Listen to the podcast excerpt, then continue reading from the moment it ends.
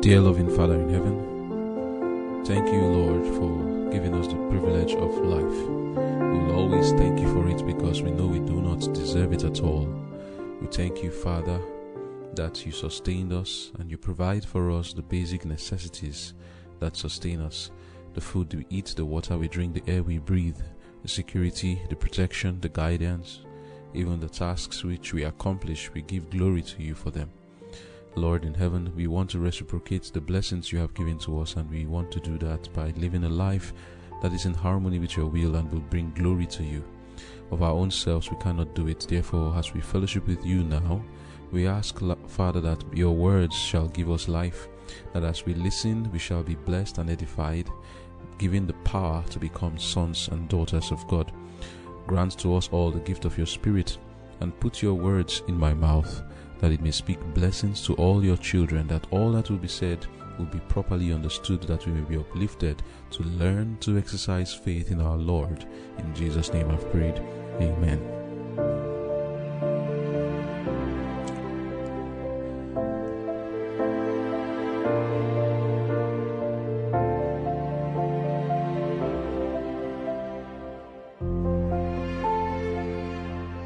Conflict and Courage October 17.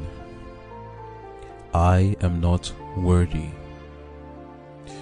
Verily I say unto you, I have not found so great faith, no, not in Israel.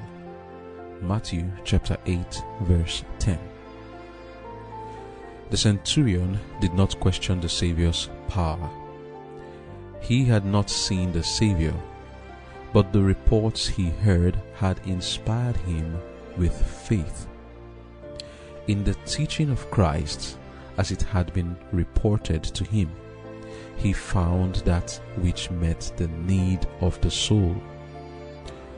All that was spiritual within him responded to the Saviour's words, but he felt unworthy to come into the presence of Jesus, and he appealed to the Jewish elders to make request for the healing of his servant.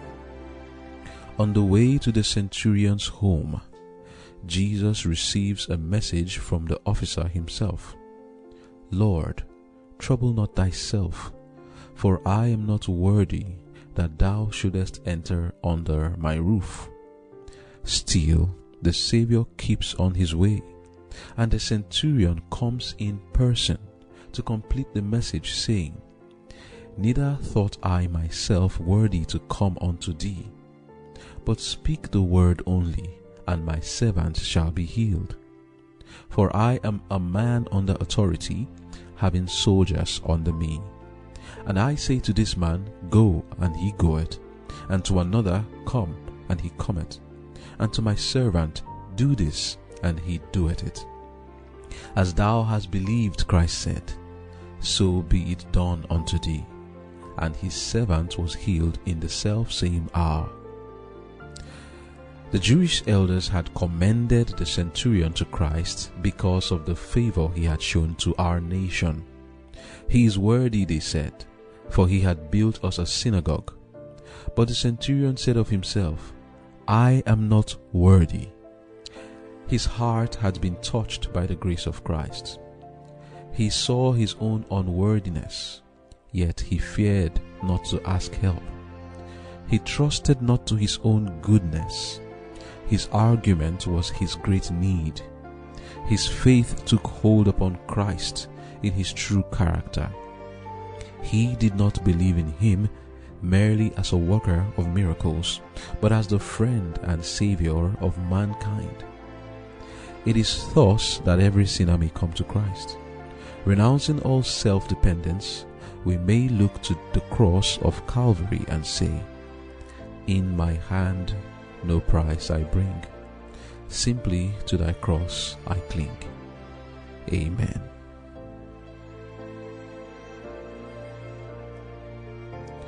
The title of our devotion for today is I Am Not Worthy, and it's going to usher us into a deeper lesson on the matter of having faith and how to exercise that faith. You see, one of the stories above all others that Jesus used to teach the lesson so important for this time is the story of the centurion and also the Syrophoenician woman. The faith expressed by these two are the only times I know of where Jesus said and described their acts as being great faith. The matter of faith, just like the matter of the commandments of God, is the most important lesson that we can have now is the most important thing that we are to have as we come nearer and nearer to the end. It is our faith that will be tried. Ephesians 6 verse 16 says this above all, taking the shield of faith wherewith ye shall be able to quench all the fiery darts of the wicked of the wicked. Here Paul says above all. There are many weapons which we use for our spiritual warfare, but above all, is that one called faith. We are told in the book of 1 John chapter 5 verse 4 faith is the victory this is the victory that overcomes the world even our faith and that's why revelation 14 reading from verse 12 speaks of the saints and describes them as those who keep the commandments of god and have the faith of jesus a combination of these two things is what we need right now. This is the reason that those who will receive the seal of God and will be spared from the seven last plagues are described thus. This faith of Jesus is what we must understand because without it we cannot keep the commandments of God. And God has told us that only those who keep the commandments of God will have eternal life. Make no mistake on that one. The keeping of the commandments is the evidence of faith. It is the evidence, like we have said in previous devotions when we were looking at Nicodemus, it is the evidence that shows that you believe in Jesus. But only through faith can you believe. Only through faith can you have that power to become the Son of God. And this is the reason in the book Review and Herald, October 18, 1898, paragraph 7, we are told the scripture declares, without faith it is impossible to please God. The knowledge of what the scripture means when urging upon us the necessity of cultivating faith is more essential than any other knowledge that can be acquired. We suffer much trouble and grief because of our unbelief and our ignorance of how to exercise faith. We must break through the clouds of unbelief. We cannot have a healthy Christian experience. We cannot obey the gospel unto salvation until the science of faith is better understood and until more faith is exercised. There can be no perfection of character without that faith that works by love and purifies the soul. I take that again, the last line there can be no perfection of Christian character without that faith that works by love and purifies the soul. End of quote. Do you see how important faith is?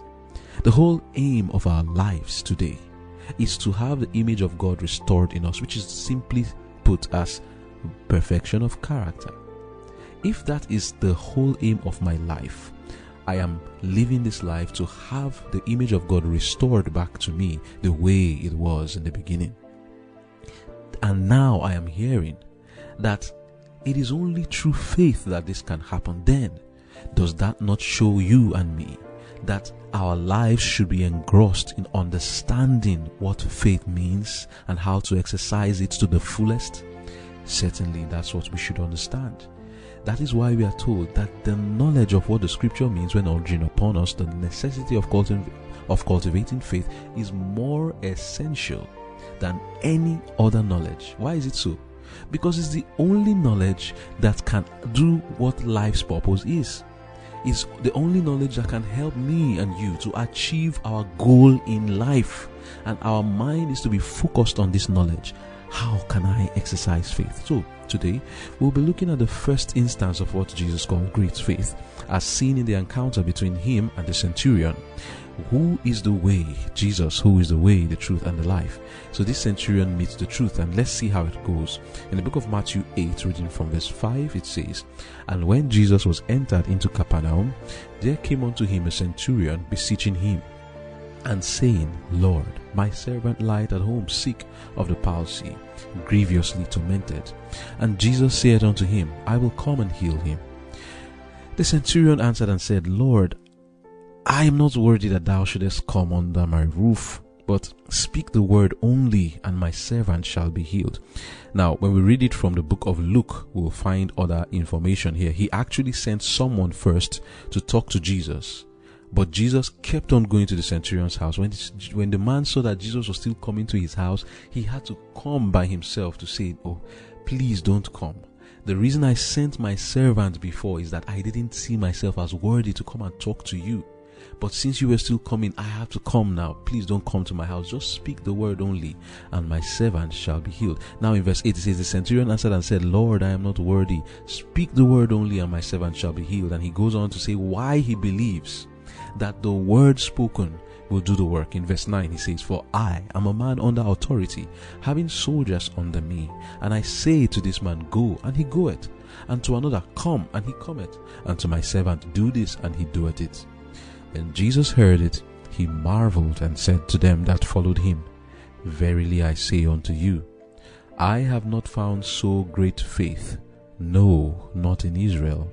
And I say unto you, that many shall come from the east and west, and shall sit down with Abraham and Isaac and Jacob in the kingdom of heaven.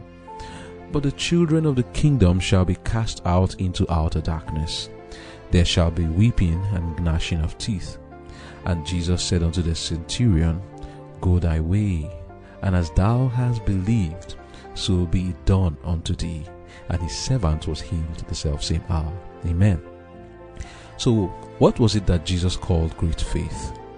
There was something the centurion did. Firstly, the fact that the man did not trust to his good works. And secondly, the fact that the man believed that the spoken word of Jesus alone was powerful enough to heal his dying servant. Let us look at the first element of great faith as seen in the encounter of the centurion with Jesus. The first element of great faith we learn from here is the fact that we are not to make the mistake of pleading our good works as a reason for our prayers to be answered. Only faith in Jesus' power and not faith in our good works can give us that which the Lord has promised. We are not to plead to God saying, Please do this for me because I did this for you, but rather, Please do this for me out of your great mercy. My reason for asking and what I feel that is making, making me worthy is because I need it. Like the centurion, we have to feel that nothing we do is enough reason for us to think ourselves worthy of any good thing from the Lord. Reading from Ministry of Healing, page 65, paragraph 1, it says the Jewish elders had commended the centurion to Christ because of the favor he had shown to our nation. He is worthy, they said, for he had built us a synagogue. That's in the book of Luke 7, verse 3. It says, And when he heard of Jesus, he sent, that's the centurion heard of Jesus, he sent unto him the elders of the Jews, beseeching him that he would come and heal his servant. And when they came to Jesus, they besought him instantly, saying that he was worthy for whom he should do this, for he loved our nation and he had built us a synagogue. Then Jesus went with them, and when he was now far, not now, not far from the house, the centurion sent friends to him, saying unto him, Lord, trouble not thyself, for I am not worthy that thou shouldest enter under my roof. Wherefore neither thought I myself worthy to come unto thee, but say in a word, and my servant shall be healed. Amen. How can we come to a place where we feel this way? That after we have done so much activities and lived a holy life, we still feel unworthy. This is a deep question. Frequently, many of us feel like we deserve things from God because we have done this or that religious activity. The centurion, after building a synagogue single handedly, he built a synagogue for the Jews and also did not feel that that was enough reason why any Jewish teacher or man was to give him anything. He didn't feel entitled. The reason is because of a sense of the holiness of Jesus and also an understanding of our duty to our fellow men. we are unprofitable servants and are not to feel that after we have done that which is our duty, we are to receive payment or praise from it for, for it or any gift from the Lord. Luke 17 from verse 7 says, But which of you, having a servant plowing or feeding cattle, will say unto him by and by, when he is come from the field, Go and sit down to meat? And will not rather say unto him, Make ready wherewith I may sup, and gird thyself and serve me, till I have eaten and drunken, and afterward thou shalt eat and drink. Doth he thank that servant because he did the things that were commanded him? I trow not. So likewise ye, when ye shall have done all those things which are commanded you, say, We are unprofitable servants. We have done that which was our duty to do. Amen. But can we say this and yet our heart doesn't feel it? Yes, we can. It is not just for us to say with our lips, Oh, I am an unprofitable servant. You must believe it. You must know that when you have done the things that God has commanded you to do, when He has said, Go ye therefore to all nations and preach, baptizing in the name of Father and Son and Holy Ghost, when you have done that, do not think that you can present that to God as your worthiness to receive a blessing from Him when you have even kept the law of God and you have lived a holy life, do not present that to God and say, Oh Lord, look at the life I have lived, therefore do this for me. Do not see yourself as worthy. This centurion did not see himself as worthy. Reading Counsels on Health, page 307, paragraph 2, we are told, Those who labor wholeheartedly in the Lord's vineyard, working to the utmost of their ability, and not the ones to set the highest estimate on their own services. Instead of swelling with pride and self importance and measuring with exactness every hour's work, they compare their efforts with the Savior's work and account themselves unprofitable servants. Amen. Also, Testimonies, Volume 4, page 228, paragraph 2 says, our good works alone will not save any of us, but we cannot be saved without good works.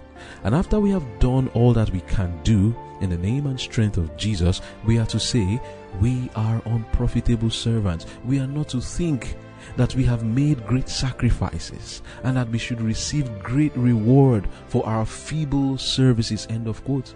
Did you see that with the centurion? He didn't think that because he had made great sacrifices and had done service for the Lord in building a synagogue for him and showing his love for the Jewish nation, he didn't think that these things qualified him or made him worthy to receive promises from the Lord. He still felt unworthy. What have you felt that you have done for the Lord? Maybe you've ministered for years. Some of us have not even built anything for the Lord. Many of us have served Him with our sins. The things that He has given to us, we have used them for selfish gratification. Yet, just for one small matter or the other, or that we've done, we think that because of that, the Lord is supposed to bless us and we are entitled to His promises. No. Reading from Be Like Jesus, PJT, paragraph 2, we are told. When we have done all that we can do, we are to count ourselves unprofitable servants. There is no room for pride in our efforts, for we are dependent every moment upon the grace of God. And we have nothing that we did not receive. Says Jesus, without me ye can do nothing. End of quote. When we understand that we are completely dependent on Jesus for everything we do and all that we have, we will not feel like we are worthy of anything. Remember, 1 Corinthians 4 verse 7 says, For who made you better than your brother? Or what have you that has not been given to you? But if it has been given to you, what cause have you for pride? As if it has not been given to you. Amen. This knowledge will retain in us the spirit of the unprofitable servant. And with this mind always in us, we will be protected from the idea that our good works can be used as a plea to receive things from God. So then, what it is, what is it that we can plead to the Lord as a reason why He should listen to us? What is the reason? We read in our devotion Conflict and Courage, page 296, paragraph 6, it says, His heart had been touched by the grace of Christ. He saw his own unworthiness, yet he feared not to ask help. He trusted not to his own goodness. His argument was his great need. His faith took hold upon Christ in his true character. He did not believe in him merely as a worker of miracles, but as a friend. Now, end of quote. What was his argument? His argument was his great need. So when we go to the Lord, what can we plead to Him as a reason why He should listen to us? Not your good works, not your sacrifices, however small they are, because they are never ever great, can never compare. When you compare them to Jesus, you realize that your sacrifices are very little. Pales in comparison to the ones that the Lord has made. So we can't present our sacrifices, we can't present our good works, we can't even present our lives that we think is pure, because that life that you think is pure, bring it before Jesus and it pales in comparison. It's like a filthy rag. So then, what is our argument as to why the Lord should listen to us? The reason we can plead to the Lord and say, Lord, please listen to me for this reason. Do you know what that reason is? Simple. I need it. I need it. That's my reason. I have this need.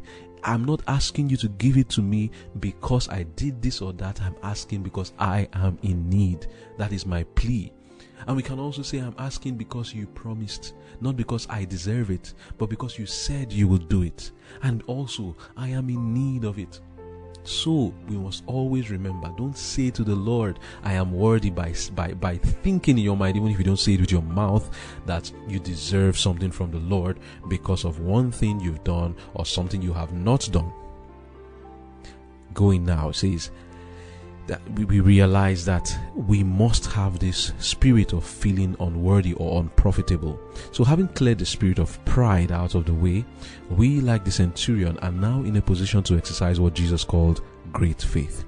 In exercising faith, great faith, we, like the centurion, can say, Neither thought I myself worthy to come unto thee, but say in a word, and my servant shall be healed then we can plead for the powerful word of God to do the work. Matthew chapter 8 verse 10 says, When Jesus heard it, he marveled and said to them that followed, Verily I say unto you, I have not found so great faith, no, not in Israel. The second element of this great faith is found in the fact that the centurion believed that the spoken word of Jesus was enough to heal his servant. In order to have this faith, we must come to a place where we know what the Word of God can do and believe that this Word of God has power. We must then learn to act in accordance to that Word and believe that the Word is powerful enough to do exactly what it said it would do and not necessarily that, that it's our own actions that bring about the results, but it's the Word of God. Let us look at two examples of a faith that trusts fully in God's word and not in our own abilities. The first is the case of the impotent man at the pool of Bethesda. In the book of John 5, verse 5 to 9, the account reads to us And a certain man was there which had an infirmity thirty and eight years. When Jesus saw him lie and knew that he had been now a long time in that case, he said unto him, Will thou be made whole? The impotent man answered him, Sir, I have no man when the water is troubled to put me into the pool. But while I am coming, another stepped down before me. Jesus said unto him, Rise, take up thy bed and walk. And immediately the man was made whole and took up his bed and walked. And on the same day was the Sabbath. Hmm. So, how was this man able to walk? Did he trust in his own abilities? No, he had none to depend on. He depended on the word of God that told him to rise and walk. He made the attempt to walk in faith, believing both in the word by virtue of he who spoke. And I'll explain what that means. The word had power because of the person that spoke it. It was not the word of any man, but the word of Jesus, he whose words have power to save. Just like this impotent man we are crippled in sin and cannot walk in holiness. But if we trust in the word that commands us to walk, trusting the word and not our abilities, we will walk. The other example is that of Abraham. He and Sarah were old and had no ability to have children. They had no power in themselves to bear fruit. But how were they able to have a child called Isaac? The Bible says in the book of Romans 4, verse 18 to 22. Speaking of Abraham, says, Who against hope, that's Abraham, who against hope believed in hope that he might become the father of many nations, according to that which was spoken. Remember? Just take note of that. Why did he have hope? because of what was spoken. So shall thy seed be. That was the spoken word. He, Abraham was told, You shall have seed through Sarah. That was the word that he depended on. Going on, verse 19, he says, And being not weak in faith, he considered not his own body now dead. And I will add, just like that impotent man, considered not his legs that was incapable of walking. Abraham considered not his body that was now dead when he was about an hundred years old, neither yet the deadness of Sarah's womb. They were not dependent on their physical abilities all of them. Abraham was not dependent on his body that was dead. He was not dependent on Sarah's womb that was dead. Going on verse 20 says, He staggered not at the promise of God through unbelief, but was strong in faith, giving glory to God, and being fully persuaded that what he had promised, he was able to also to perform, and therefore it was imputed to him for righteousness. Amen. Do you see that in the case of Abraham? It was not just saying, I believe, and then they did nothing. No, they had something to do. They worked the works of faith. They made an attempt. But the attempt was not because they trusted in themselves, the attempt was mixed with faith. They attempted to have a child not because they depended in their own abilities, but because God had spoken and they went in faith and they got the results. Now, this is the kind of faith we are to have in order for us to keep the commandments of God and have the image of God restored in us. All these people who Jesus healed, they were having their health restored to them. And it's a symbol of us who want the character of God restored in us. But not one of them was able to have their health restored without them exercising faith in the spoken word of God. They first of all trusted that Jesus was able to do it, and then they believed that He, when He speaks, can do the work for them. We must learn to have faith in the word of God. Hebrews 4 verse 1 and 2 says, Let us therefore fear, lest a promise being left us of entering into his rest, any of you should seem to come short of it. For unto us was the gospel preached as well as unto them. But the word preached did not profit them, not being mixed with faith in them that heard it. Amen. We must learn to mix the hearing of the word of God with faith, for this is the only way it can be of benefit to us. What would be the result of an obedience of faith as opposed to that which is not of faith? When we read Maranatha, page 224, paragraph 5, it says, Everyone Here's the, this is the result of listening to the word of God in faith and acting on it in faith. Here this it says, everyone who by faith obeys God's commandments will reach the condition of sinlessness in which Adam lived before his transgression. End of quote. Amen. Can you imagine that? To me, there is no other reason God has created us than for us to be in His image and to be a glory to His name. And that is what it means to live a sinless life. How can we achieve it? Everyone who by faith, not any other way, but by faith, obeys the commandments will reach the condition of sinlessness in which Adam lived before his transgression. Do you see those two things? Faith and the commandments of God.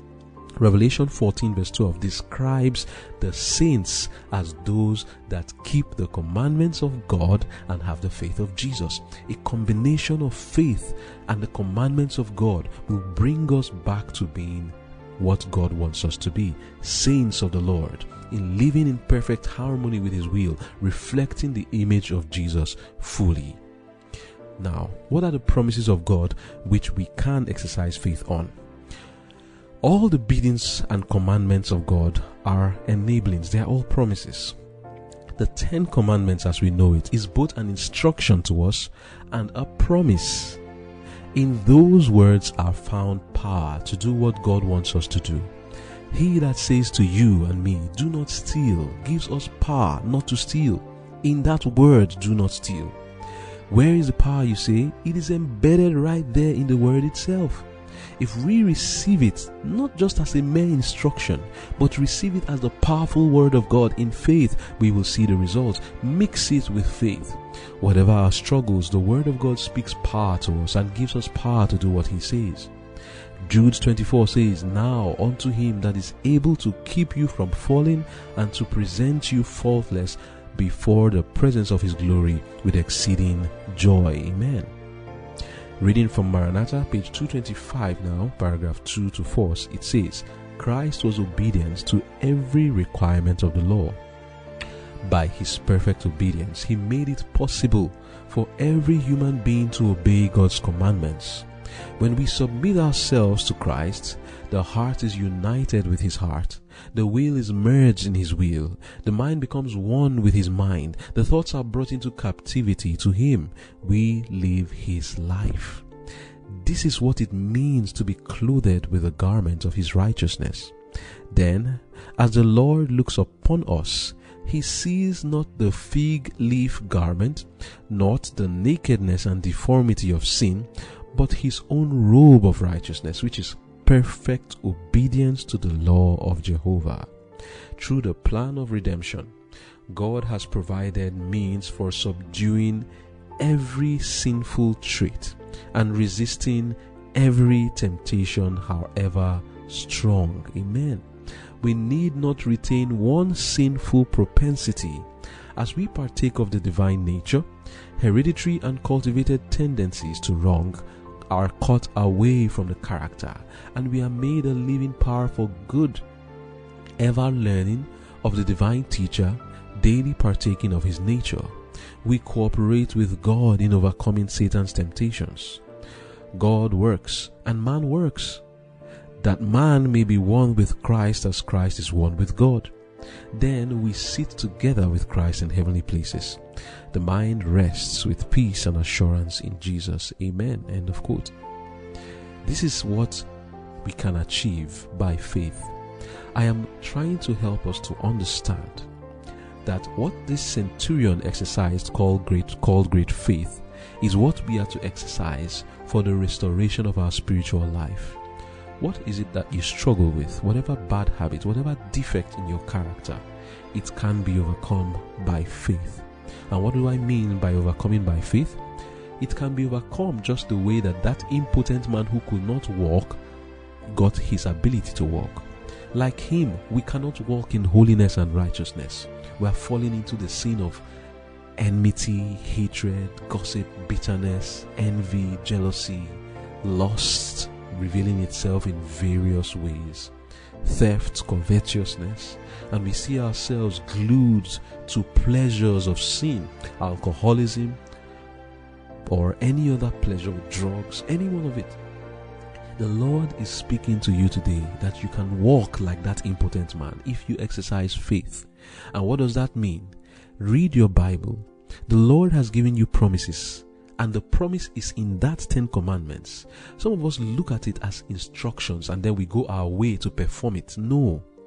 It is not in you to do what that commandment says. But if you trust that word that said, Thou shalt not commit adultery, thou shalt not steal, and you present it to the Lord, and I do it sometimes, I'll say, Lord, your word has said that I should not steal, or I should not commit adultery, or I should not bear false witness or covet any one of it pick it and say, Lord, this is what you said. I cannot do it for of my own. But your word is powerful. Like we saw in yesterday's devotion. Psalms 33 verse 6 and 9 By the word of the Lord were the heavens made, and all the host of them by the breath of his mouth. He spoke and it was done. He commanded and it stood fast. Isaiah 55 10 to 12 tells us that the word of God, when it is spoken, it will not come back to him void. That word itself will accomplish what the Lord pleases. That word that Jesus spoke to that man is what healed the man. It was not any abracadabra. It was no magic. It was no sorcery. The man had to trust in the word by virtue of him who spoke. He heard it and he believed that he could walk, not because he saw his legs healed, not because his legs were there with him or something. It was because he looked at the person that was speaking and he believed that that person had power. And he believed that if that person had power and he speaks, then he can get his healing. So also with the centurion. He had heard, that's all. He had not seen Jesus ever. He only heard just like you have heard of Jesus. You've never seen him. The centurion too had never seen him. He had heard and it had inspired faith in him. Will you also be inspired with faith just as that centurion was inspired even though he had never seen Jesus? He only heard and believed and he knew that Jesus didn't need to see him face to face. He knew that all he needed was just the Lord to speak and his servants will be healed. Will you have that faith too? That just the spoken word of God can heal you of you, of your diseases. I mean your sinful spiritual disease, your sin sick soul and mind. The word of God can heal. And I can say that I have experienced it. That just by reading God's word, I am inspired with faith that it is possible for me to overcome. And I have overcome some things in my life that it only happened because of the inspiration, just like that impotent man because of what he was hearing from the Lord, he believed that it was possible. Not because any human being was telling him, he believed it because of the person who was speaking, which is Jesus himself. So also I can say that I and many others have had that experience that just by reading God's word, we are inspired with faith, with the possibility that we can overcome. And then because we are inspired, not because we feel that we can do it, not because you feel that you can do it, because many times you can make your attempt and you will not be able to make it. But then when you understand that there is a power that can help you, you make the attempt this time, just like Abraham. He slept with his wife, not because he thought he could give birth to a child from her, but he made the attempt because Jesus had told him to do so. And he was not trusting in his person, in his body, neither was he trusting in Sarah's body. So you also do not trust in yourself, but make the attempt this time in a different way because of he who spoke. Do you remember Peter? How he also did the same thing, where he said, Nevertheless, at thy word. Do it this time, but nevertheless, at the word of God. You may have tried to quit your alcoholism, your smoking, your bad habits, your, your addictions by yourself, and it hasn't been working. Try again, but this time, nevertheless, at the word of God. Not because you see any power in you, but because the Lord has spoken and you exercise faith in His word. Ephesians 3 verse 20 tells us, Now unto him that is able to do exceeding abundantly above all that we ask or think, according to the power that worketh in us. Amen. Remember, Matthew 1 verse 21 tells us that Jesus is He that will save us from our sins. We can exercise faith in Him for that purpose. Jesus said in book of Mark 11 verse 22 to 34, have faith in God, for verily I say unto you that whosoever shall say unto this mountain, Be thou removed, and be thou cast into the sea, and shall not doubt in his heart, but shall believe that those things which he saith shall come to pass, he shall have whatsoever he saith. Therefore I say unto you, what, what things soever ye desire, when you pray, believe that you receive them, and ye shall have them. Reading from Ministry of Healing, page 65, paragraph 2 downward, we are told in the same way, every human being can come to Christ, not but by works of righteousness which we have done, but according to his mercy he saved us. Titus chapter 3, verse 5. Do you feel that because you are a sinner you cannot hope to receive blessing from God? Remember that Christ came into the world to save sinners. We have nothing to recommend us to God. The plea that we may urge now and ever is our utterly helpless condition which makes his redeeming power a necessity. Renouncing all self dependence, we may look to the cross of Calvary and say, In my hand no price I bring, simply to thy cross I cling. If thou believest, all things are possible to him that believeth. Mark 9, verse 23.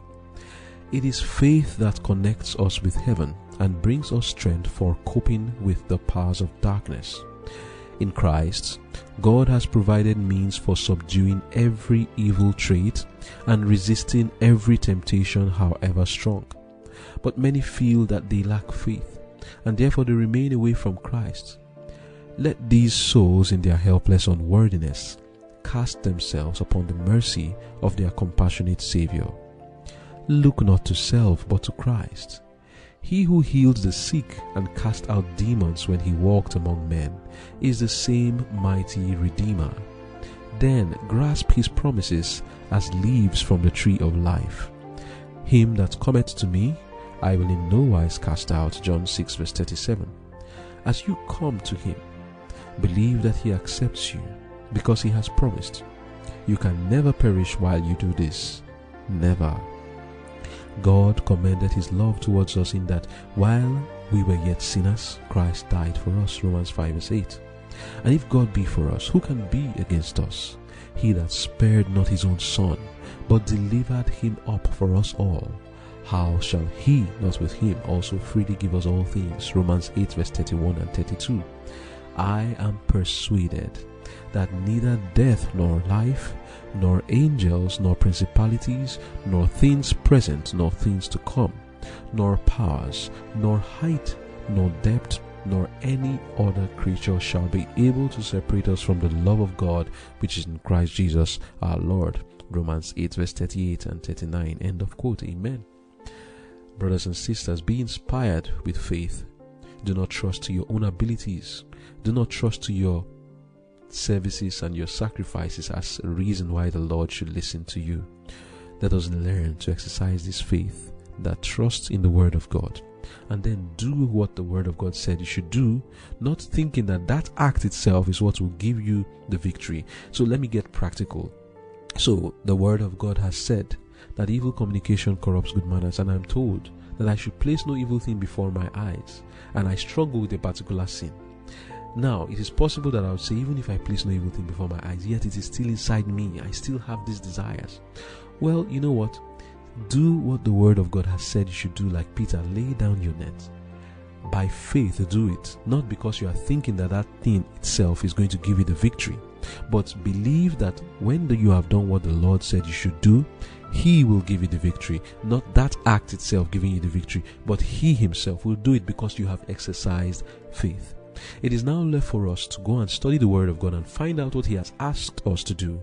Abraham knew what the Lord asked him to do, and he did it. But he did it not trusting in the act itself, but trusting in the Lord. So we too need to know what has the Lord said I should do are the, the steps to overcome. Did he say I should avoid this and avoid that and do this and do that? Maybe yeah, I should change my diet, change my friends, I should change my entertainment and stop doing things that would foster such evil habits in me, do them. And when you have done them, do not think that those acts themselves will save you. Trust in the Lord, who has told you to do it, that after you have done what He has told you to do, He will give you the victory, not the act itself will give you the victory. And that is what it means to mix the Word of God with faith. And if we do this, we shall never fall. May the Lord help us and give us the victory to come back to that state of sinlessness that Adam had before the fall. Let us pray. Thank you, dear Father, for the provision of this shield of faith which we are to have above all others. Teach us, Lord, to exercise faith. Help us, Lord, to stop trusting in our own good works or our abilities or our sacrifices or our services or our holiness, which actually is not even there. But Lord, help us to learn this great lesson of exercising faith and give us the victory over our own habits and sins and over the world in general. Thank you, Lord, for hearing and answering our prayers. In Jesus' name I've prayed. Amen. Mm-hmm.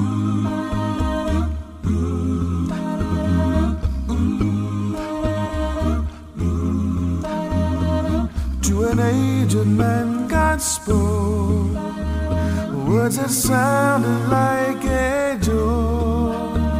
Soon his wife would bear a child, a saying hard to reconcile.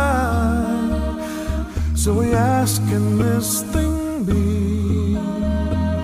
Can a nation spring from me with a body grown so? In a word, this man was told, Your life